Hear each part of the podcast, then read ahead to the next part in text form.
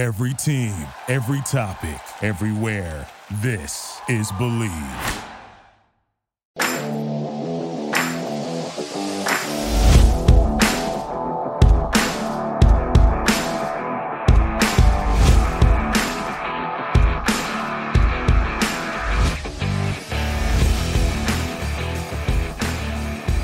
start of 4 running back props shows here on the Prospects and Props podcast. Chris Schubert, Jamie Eisner here with you once again on the show. We've done quarterbacks. We've got 3 shows that you can go back and listen to in that regard. We now start on a journey to go through running backs here over the next couple of episodes of the podcast. We'll sneak in a takes on takes in there as well. But 4 groups of running backs for us to discuss here over the next couple of days worth of shows. That's a quick one, guy. That was the angry basketball coach. My team's giving up a 8-0 run, and I'm going to call a quick one to get everything sorted out very quickly. Timeout. Yeah.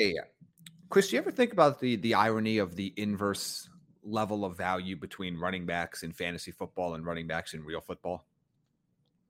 Do you ever sit up at night and ponder the fact that running backs, even to this day, where wide receivers are so prevalent in fantasy scoring and PPR is in vogue, but the running backs are still like what makes the fantasy world turn? Versus on the other side in real life football, like all these good running backs are like, yeah, we ain't paying you. Well, and I also think that, and you can attest to this maybe more so than I can, but I always feel like when I go and I do my weekly research for player props, that running backs are always just incorrectly priced. That like there's always value to be had on a regular basis because it feels like the sports betting market hasn't really kind of caught up to where how these running backs are used and maybe how their statistics are kind of altered. So there's value, I think, in the non-actual football space. I think there's value in the gambling space and there's value in the fantasy space. And we're going to discuss the gambling side of things here today on the show. We've got 8 running backs to discuss here. Just like we did with the quarterbacks, we have their rushing yard numbers and their touchdowns. So like with quarterbacks, we did passing yards and passing touchdowns. With running backs, we have rushing yards and rushing touchdowns. And how are you going to do a running back prop show and not start with the guy who has probably been the best running back in the National Football League over the last couple of seasons, that being Derek Henry of the Tennessee Titans? His numbers, 1,150.5 on the rushing yards, 9.5 on the touchdowns. And Jamie, the historical context here tells me that I should take the over on both of these. Explain this to me. So is this a feeling he's going to get hurt? I don't know why you would think that way, because let me add to you the historical context. The guy played in 16 games last year, had 1,538 yards and 13 touchdowns. The year before that is the only season in which he did not play double-digit games. Jamie, he played in 8 games in 2021. He had 937 yards and 10 touchdowns. He would have hit the over 9.5 in a year in which he only played 8 games. The years before that, 16, 15, 16, 16, 15 in games played. Touchdowns in those years, 17, 16, 12, 5, 5. So he's on a stretch of the last 5 seasons with double-digit touchdowns. 2018, 1,052 yards, so it was right there. 1,540 in 2019, 2,027 in 2020 in the yardage department. Jamie, I don't know how you can't feel like this is going to go over. The guy's going to hit the touchdown number even if he only plays half a season because he did that 2 years ago. This offense stinks out loud, going to be one of the worst offenses in all of football. They're going to run the football. That has not stopped them in the past from having success, despite everybody knowing that they can't throw the football the way other teams do in the league. It has not stopped them whatsoever. I don't know how you don't run to the bet window for both of these overs. Yeah, I don't get this. Unless they're feeling like this is the year where he just falls off a cliff. And look, the offense of Tennessee was terrible last year too. Like, let's not pretend like this is going to be some new phenomenon. I have him projected at 1,544 yards and 13.2 touchdowns. Well. Just literally what he did last year. Well above this. I don't get this. So unless you feel like he's going to miss 6, 7, 8 games, I don't think the Titans offense is going to be bad, but they're still going to use Derrick Henry. He's still not coming off the field on early downs. He's still going to get every goal line opportunity that they have. Like, I don't get this. In fact, like, I don't understand why this is so low. They are going to need him to be as successful as he's probably been ever in his career so that defenses have to respect the run enough to where it could potentially open things up for whoever's going to be under center for the Tennessee Titans throughout the course of the season. Right, Jamie? I mean, because if Derrick Henry falls off a cliff and doesn't play well, If you're a defense, you just sit back and say, okay, Ryan Tannehill, okay, Will Levis, okay, Malik Willis, one of you is going to have to beat us. And so they're going to need him. If they're going to find any level of success, they're going to need him to force some respect from opposing defenses where they've got to put extra guys in the box to be able to stop him. And then that can kind of open things up in the play action game. Because we know that that's their MO. That's how they want to run their offense. They're going to run the ball. They're going to play action off of the run. It's going to open things up for their quarterbacks. And so they're going to need him to be incredibly successful. You needed help with Derek Henry. I need help figuring out what to do with this next player that we're going to discuss here on the show. And that being Josh Jacobs of the Las Vegas Raiders.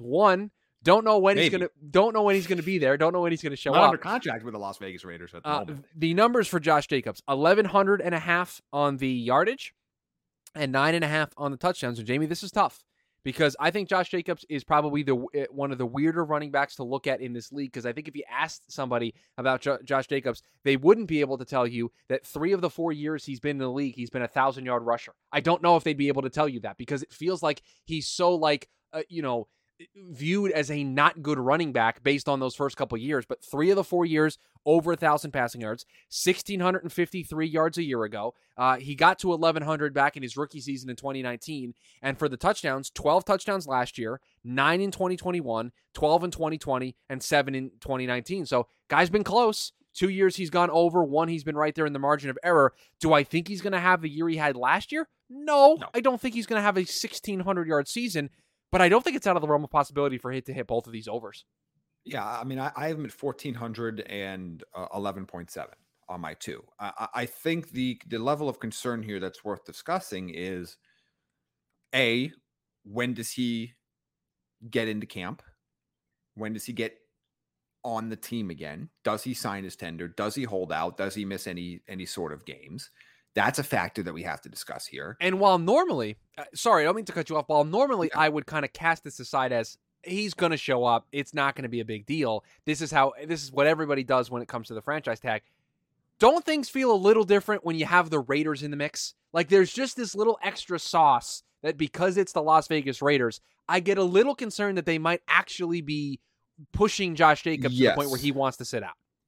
I think it's a little bit because of the Raiders. I think it's a little bit because of the state of the team in general. This is not like it's a Super Bowl contender that somebody is like, I got to get into camp because I could win a ring. I think there's also a factor of if there's one position that will miss games or that has the best chance of missing games on the tag, it's the running back position. We've seen it. Le'Veon Bell. We've seen it before. And I don't think we're going to get a Le'Veon Bell situation again because, quite frankly, it didn't work, and I don't think it would work again. And I guess we're watching 2 of these happen simultaneously right now with Josh Jacobs and Saquon Barkley. I was gonna bring up Saquon Barkley because I think the 2 situations are totally different. Like I think the Raiders view Josh. I don't think the Raiders view Josh Jacobs as integral to what they are trying to do offensively as the Giants do Saquon Barkley. I think yes and no. I agree with your sentiment. I think it's more of a long term. I think the Giants, I think your point is correct when we're looking at beyond this season, because I do think they think Jacobs is integral to this season, but I don't think they looked at him. I think they used the tag on Josh Jacobs so they didn't have to pay him long-term. I think the Giants used the tag on Saquon Barkley to give themselves time. Because they ran out of time. Yeah, because they had to also get Daniel Jones done. And they knew they were going to tag one and sign the other and then work on the other guy's extension down the road. That was always the plan. And they're haggling about money. That's the thing. It's like, I don't think with Josh Jacobs, obviously they're haggling about money, but I don't get the sense the Raiders, this is the guy we want to be the face of our offense, where the Giants are we still want that, but we want that at a reasonable price. But here's what I'm saying. In 2024, if Josh Jacobs is on the Las Vegas Raiders, it doesn't change my outlook on the team. If Saquon Barkley is not on the 2024 Giants, completely changes how I feel about the team. That's fair. That's completely fair. And so that's why I think they're different situations, because I have zero concern internally that the Giants aren't going to come to a long-term deal with Saquon Barkley because he's too integral to what they do. I could see the Raiders dragging this out and not wanting to give a long-term deal to Josh Jacobs, and they are going to play the high-stakes game of chicken. I would agree. I think if there's one back that's more likely, even though Saquon Barkley has a better argument, I think it's more likely that the team forces Josh Jacobs' hand here versus the other way around, where I think Saquon's got a little bit more leverage than Jacobs does. Exactly. Let's move on to another. But meanwhile, I'm going to stay away from this until he signs his tag. Well, because you just don't know.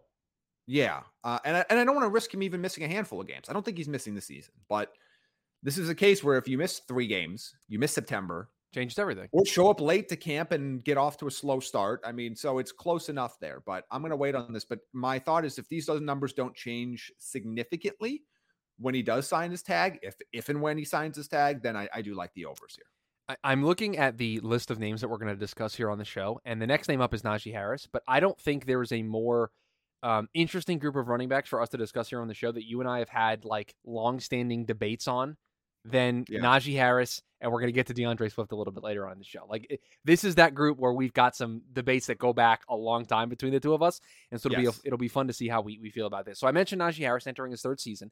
The numbers for him, 975.5 on the rushing yards, 7.5 on the touchdowns. I'll give you the historical context. He's been a 1,000-yard rusher each year of his career, 1,034 last year, 1,200 in his rookie season, and he had 7 touchdowns in 2022, and he had 7 touchdowns in 2021.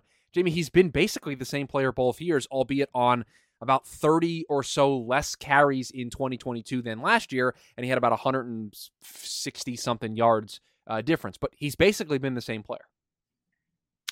Don't care. I'm taking the under on both. Here's the difference of here's what's changed with Najee Harris. One, what changed from year 2 to year 1 was workload. And I think what's going to change from year 3 to year 2 is workload as well. I think Jaylen, by all indications, based on the eye test, based on what coaches have been saying in Pittsburgh, we're going to see a little bit more of Jaylen Warren this year. Najee Harris has not been a good NFL running back. And I know if you look at the raw numbers. Oh my goodness. How dare you? If you look at the raw numbers, you'd be like, oh, wow, he's 1,000. How can you say 1,000-yard rusher hasn't been a good running back? He has gotten the volume to make those numbers look palatable, but he has been a below-average runner since the second he stepped into the NFL. 3.8 yards. And I didn't anticipate that, by the way. 3.8 yards per attempt in 2022 and 3.9 yards per attempt in 2021. And we have talked about 4. We've talked about 4 being that magic number in today's NFL. If you are below 4, you're... I think 4... I'll be honest, Chris, I've done a lot of these. 4 is the magic number. 4 is like the Mendoza line. No, that's what I'm saying. Like, if you're below 4, like you're in a tier of running back that you don't want to be in.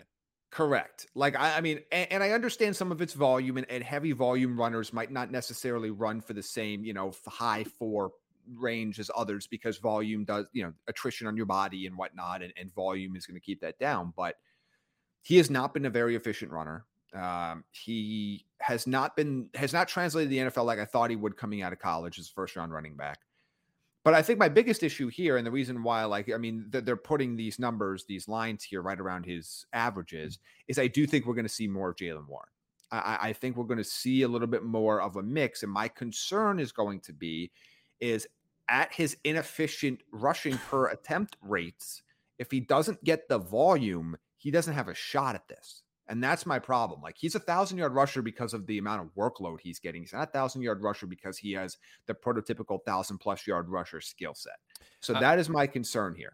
Let me read you some of the names that were around his mark last year. So he had a 3.8 last year. Here are some of the names of guys that were directly in front of him.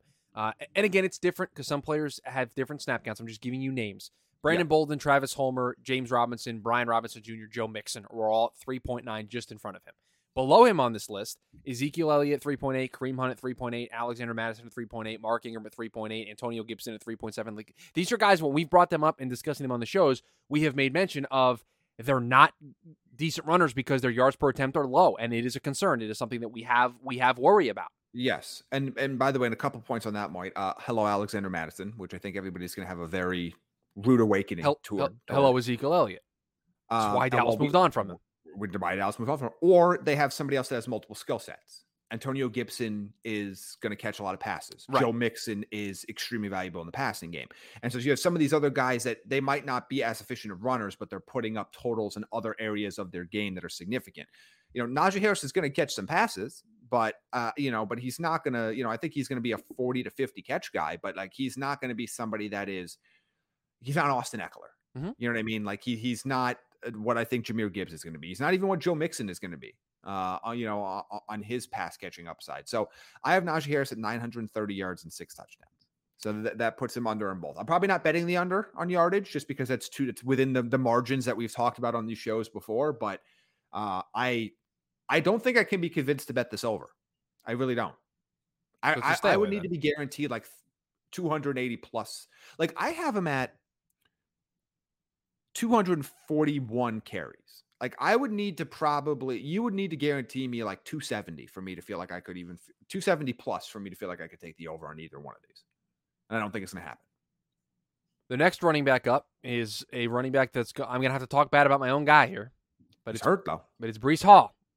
Oh, and I'm sorry. I looked over a name. Sorry. We'll talk about him in a second. Sorry. Well, oh, he's also hurt. The next two guys are hurt. Well, he's kind of hurt, but Breece Hall, 875.5 on the rushing yards, 6.5 on the touchdowns. Now, I'll tell you that in 80 attempts last year, he had 463 yards and 4 touchdowns. I will give you that context.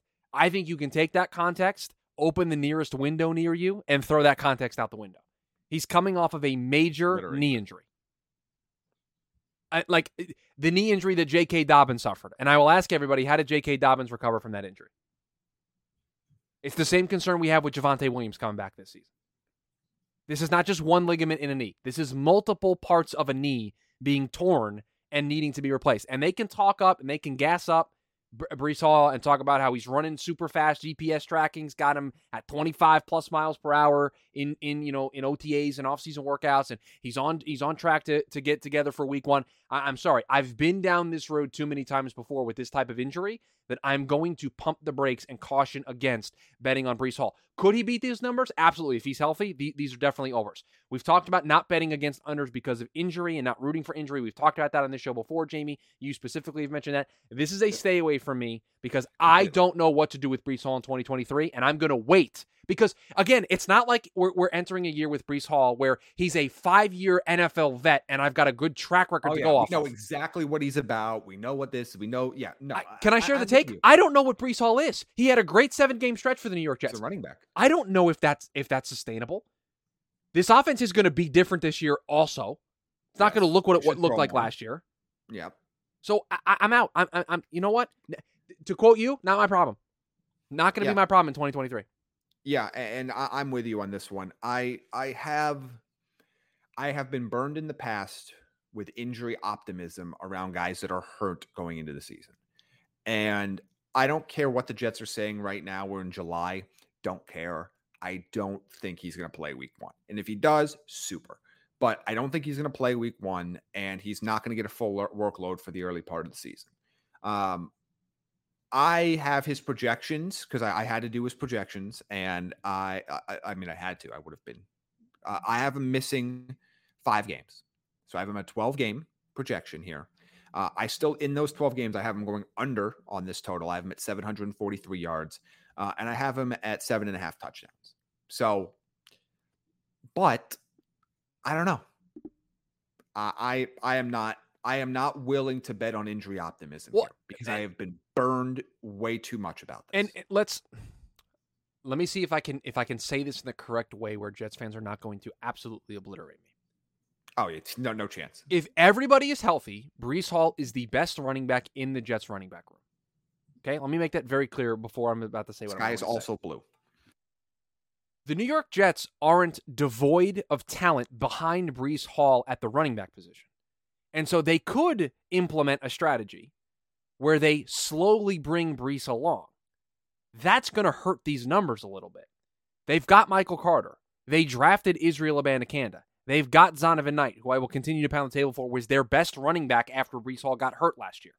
Like, they've got guys who are capable of carrying the workload. Michael Carter didn't have a great year last year in his sophomore season, but his rookie season was very good. Zonovan Knight was the best running back. Izzy Abanikanda was one of the top running back prospects in the 2023 draft class. So we're not talking about scrubs here behind Breece Hall. And so he might, Jamie, let's say he plays 15 games. He might not get the workload he was getting in last season, and that's a concern too. And well, that might be by design as well. Like, we have to consider what workload they're willing to put on his knee in the first year back. Right. Particularly if they're going to look at him as a long-ish. I mean, I don't think anybody looks at running backs as long-term pieces anymore, but I think you look at him in 5-year windows, right? 3 to 5 year. Well, if they're a rookie, you look at him in a 5-year window. Mm-hmm. So I would, and by the way, you got Aaron Rodgers now. What? Like, Aaron Rodgers playing quarterback? Heard, Chris. I haven't heard this. It's really flown under the radar. Nobody's I know. What is? I should do a show about most under the radar move and talk about that one, number one. But you're not going to have to run the ball 30 times a game. So like there's a lot of elements here. And I got a chance to meet Breece Hall briefly during Super Bowl week. That's humble brag. Really nice guy. Go to Papa Shot, by the way. Okay. I don't know if that helps us. I don't know if that's relevant at all. But I wish him all the best, and I hope he recovers, and I hope he doesn't come back too soon. I mean, we saw what happened with J.K. Dobbins, and some of that's not his fault. I think some stuff, sometimes things just go wrong. But I would not feel comfortable betting on this. I also think it's very important here. This is not a hedge. I just want to present the other side of the argument, because I mentioned J.K. Dobbins as a warning sign for Breece Hall. Breece Hall could also come back from this injury and be the same Breece Hall he was in 2022. Not everybody is created the same. And I think statistically unlikely. Now, that's not saying he can't be that again. It's statistically more likely he can come back and be the same Breece Hall next year. He won't play this year, but like his per carry numbers and the point I'm making is everybody is different when it comes to recovering from a knee injury. People can't recover from a knee injury the way Adrian Peterson did. Okay. Like it doesn't, because Adrian Peterson's a freak. Right. So no one did it before him or after. And that's the point I'm making, is that there are always exceptions to the rule, and Breece could be that exception. I'm just not willing to bet on it for 2023. Are you betting on an anomaly? I am not. Okay. I am not. Isaiah Pacheco. Speaking of guys that are hurt. Isaiah Pacheco, the next player up for us to discuss. Man, I really wanted to bet on. There was something I loved here, but I'm being a little cautious now with all these reports that like the target for him to get back on the field is quote the middle of training camp, whatever you designate as the middle. Yeah, what do you want to define as the middle here? Like the middle of training camp is technically like preseason games. From Nate Taylor of The Athletic, he said return midway through camp. For those who don't know, a torn labrum and a broken bone in his hand. Now, he played through both of those injuries, but he had surgery on them. So, I don't know, man. I look at these numbers, Jamie, and I see a guy that had a 4.9 yards per attempt in his rookie season. Mm-hmm. He had 830 yards on 170 carries and 5 touchdowns. Now, the 4 fumbles is something that would concern me a little bit. That's a concern. That's a warning sign that if he does continue to fumble at that kind of clip, they might take him off the field. But I don't know. He had a decent rookie season. We know they're going to want to at least have some semblance of a balance to their offense. Yeah. And so I was going to run. Oh, it's now just a brisk jog. Yeah. Now I'm just going to slowly meander my way. You're going to meander over to the betting window. You're just going to kind of slowly. So his right now, I can't remember. You might have read this. I don't remember. I wasn't listening to you talk. Sure. It was 775 and a half on the yards, and then 6.5 touchdowns. I didn't read them. We got so into the injury that I forgot to read that. Thank you. So I have him at 6.2 touchdowns. So that's within the margin, not touching that. But I think he can flirt with 1,000 yards if he's healthy. I have him at ever so slightly over 1,000. How many attempts do you have for him this year? 210. Okay, so that would be 40 more attempts than he got last year. Yeah, if we take your projections as a prediction, because and again, I'm a little worried about him getting on the field in time. But I think this is one that's a little bit different because it's not a leg injury, and I think it's a little different in that sense versus like coming off an ACL, where when he gets back on the field, there's no reason to believe the ailments he's currently suffering will have any impact on his ability to run the football. Correct. So yeah, why don't you? I'm gonna quiz you, Chris. Mm-hmm. Can you name, because obviously Jared McKinnon exists, but can you name the other backup running backs besides Jared McKinnon? No, I can't. Jared McKinnon's not going to get a lot of carries. I'm not going to sit here and try to pretend like I can. You're going to tell me the name and be like, oh yeah, he's there, but like I'm not going to sit here. Well, I mean, there's an obvious name if he's not traded, and it's Clyde Edwards-Helaire. But like, I fully expect Clyde Edwards-Helaire to not be on the Kansas City Chiefs by the start of the 2023 season. Also, like, who cares? Deneric Prince. I would have not gotten free agent UDFA. Okay. An old friend of yours. Old friend of mine? LaMichael P. Ryan. Oh, shout out to LaMichael P. Ryan. I hope he finds a role there. Oh, do any of those players feel like they're going to take carries away from Isaiah Pacheco after what he did in his rookie season? No, absolutely not. He's going to get work, but not as much carry wise. So I think if Pacheco is healthy, he's going to, and it's Kansas City. So we all know this, that things can get weird in the backfield because Andy Reid can do what he wants to do there. But I think that for this year, I feel confident that Pacheco is going to get plenty of work as a pure running back, with McKinnon being worked in heavily in pass catching and obvious in third down, 2-minute drill situations. Essentially what they did late last year that was very effective for them. So effective, they won the Super Bowl. True. I checked notes. Kansas City Chiefs, Super Bowl champions. So I think 775 and a half is a little low. I just, given what the amount of work I expect Pacheco to get, this is probably, outside of Derek Henry, which was a sprint to the podium, a sprint and stiff arm somebody. on the way there. This is my second favorite bet that we've talked about on the show so far today. That I really like Pacheco over 775 and a half yards. And in that hypothetical draft that we're doing, that this might be one you and I fight over. It's not a hypothetical. We're actually going to do it at some point. Just not right now. The future. It is a future show. Yeah. Jamie, before we talk about this next player, do you want to give listeners of the show the TLDR, the too long didn't read, on our long going DeAndre Swift? Oh God, no conversation. Because I feel like we've like switched parties on this at different points. Like we're on whole different sides now. Like now I'm anti DeAndre Swift this year, and I don't know how this we've come full circle. Right. I mean, I have been long entrenched into the anti DeAndre Swift camp. Right. Correct. Like I've long kind of carved out that role, and I feel like my take has aged really well there. Like I feel like the take aged well in that regard. Your take aged well, but it wasn't correct the year you put it out there, which is weird. I was a year off on a lot of things. That was a year where I had a couple of takes where I was a year off on things happening. So DeAndre Swift, his numbers now in Philadelphia. Now, and Chris, let's do these next two together. It's Swift and Penny. Okay, we can do that. Let me set the table here. Okay, DeAndre Swift, 580 and a half on the yardage, 5.5 on the touchdowns. Rashad Penny, 600 and a half on the yards, no touchdowns for Rashad Penny, as in they don't have a number on the board for him. There's over under zero. There's no over under for zero. Listen, Jamie, I'll give you the historical context on DeAndre Swift. 542 yards last year, 617 in 2021, 521 in 2020, 8, 5, and 5 on the touchdowns. He's only hit this touchdown number once, and he's only hit the yardage number once. I am unbelievably mad that these lines aren't higher, because obviously I'm taking the under on both, but I wish the books were betting into DeAndre Swift as much as the fantasy football community is. Because then we could really hammer the under and prosper. I would be doing cartwheels. Not sprinting. We would be doing cartwheels. I don't even know how to do a cartwheel. I would learn how to do a cartwheel. Just so we could do it. Just to get to the window for this one. I have DeAndre Swift at 370 rushing yards and 4 touchdowns, which is still below these low numbers.